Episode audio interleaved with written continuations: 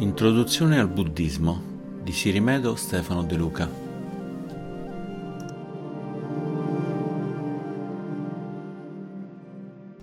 Introduzione. Con questa introduzione al buddismo inizieremo andando ad illustrare i fondamenti degli insegnamenti del Buddha, in particolare le quattro nobili verità e il nobile ottuplice sentiero.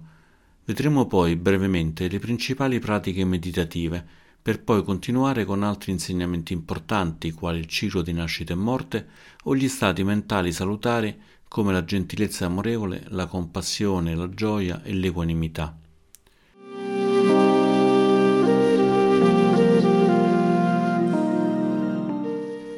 Gli insegnamenti del Buddha sono tali da permettere a chi li ascolta di essere ben compresi e di trarne beneficio, con un approccio sperimentale molto moderno, Ogni cosa che il Buddha ha insegnato va praticata e sperimentata direttamente.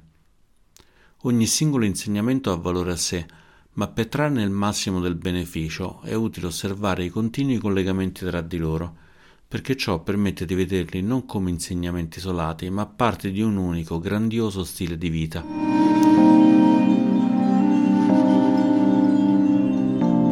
Le raccolte degli insegnamenti del Buddha, i cosiddetti canoni, ci sono stati trasmessi dai monaci e dalle monache in diverse lingue che grossolanamente corrispondono a diverse tradizioni.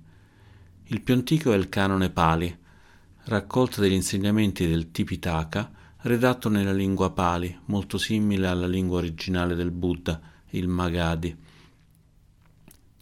La raccolta del canone Pali è la più completa per quanto riguarda gli insegnamenti antichi, i Sutta, ed è infatti la base del buddismo antico e viene associato alla tradizione Theravada. Esistono varianti in altre lingue, come quella cinese, gli Agama, o in lingua Gandhari.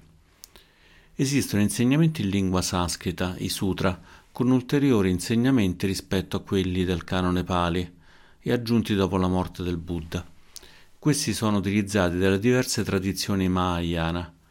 C'è inoltre un canone in lingua tibetana, evidentemente usato dalla tradizione buddista tibetana. In questa introduzione faremo riferimento alla lingua e al canone Pali e al buddismo antico e alla tradizione Theravada.